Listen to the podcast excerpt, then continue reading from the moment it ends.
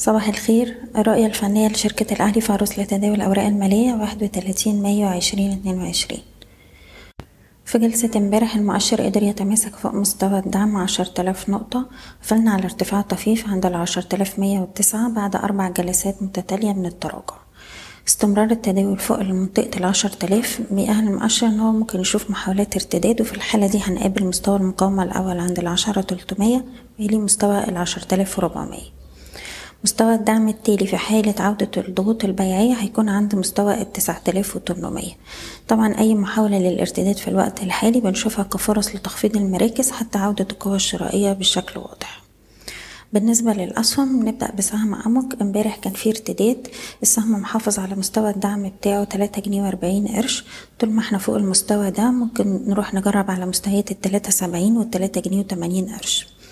حديده عز وصل لمستوى دعم رئيسي عند 12 جنيه، وده بيتحرك فوقيه على مدار اخر 10 شهور. امبارح كان فيه ارتداد لكن احجام التداول ما كانتش عاليه، الثبات فوق مستوى 12 جنيه ممكن يخلينا نرد لغايه 13 جنيه و30 قرش. سهم مدينه نصر فوق 1.92 جنيه ممكن يرد لمستويات 2.17 2.20. سهم رمادا فوق مستوى 2 جنيه يرد لغايه مستويات 2.15 2 جنيه وربع. سيدي كريير اختبر مستوى دعم هام عند 7.5. طول ما احنا فوق المستوى ده في مجال نرد المستويات 7 جنيه 95 و8 10، ودي مناطق البيع. المالية والصناعية عندنا دعم هام عند 15 جنيه ونص. السهم طبعا في اتجاه الصاعد واي تراجعات هي تصحيح طبيعي، عندنا مقاومات عند 18 و 19 جنيه. سهم كيما امبارح كان فيه ارتداد لكن احجام التداول ما كانتش عاليه، عندنا سبورت مهم عند 3 جنيه و40 قرش. فوق المستوى ده الارتداد يودينا لغايه مستويات 3.80 3.90. مصرين للإسكان بنحتفظ فوق مستوى 34 قرش. طول ما احنا فوق المستوى ده عندنا مستهدفات سعريه عند 40 قرش و43 ونص.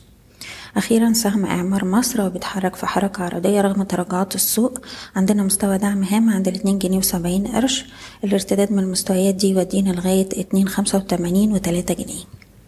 بشكركم، بتمنى لكم التوفيق. إيضاح: الشركه غير مسؤوله عن اي قرارات استثماريه يتم اتخاذها بناء على هذا التسجيل. شكرا.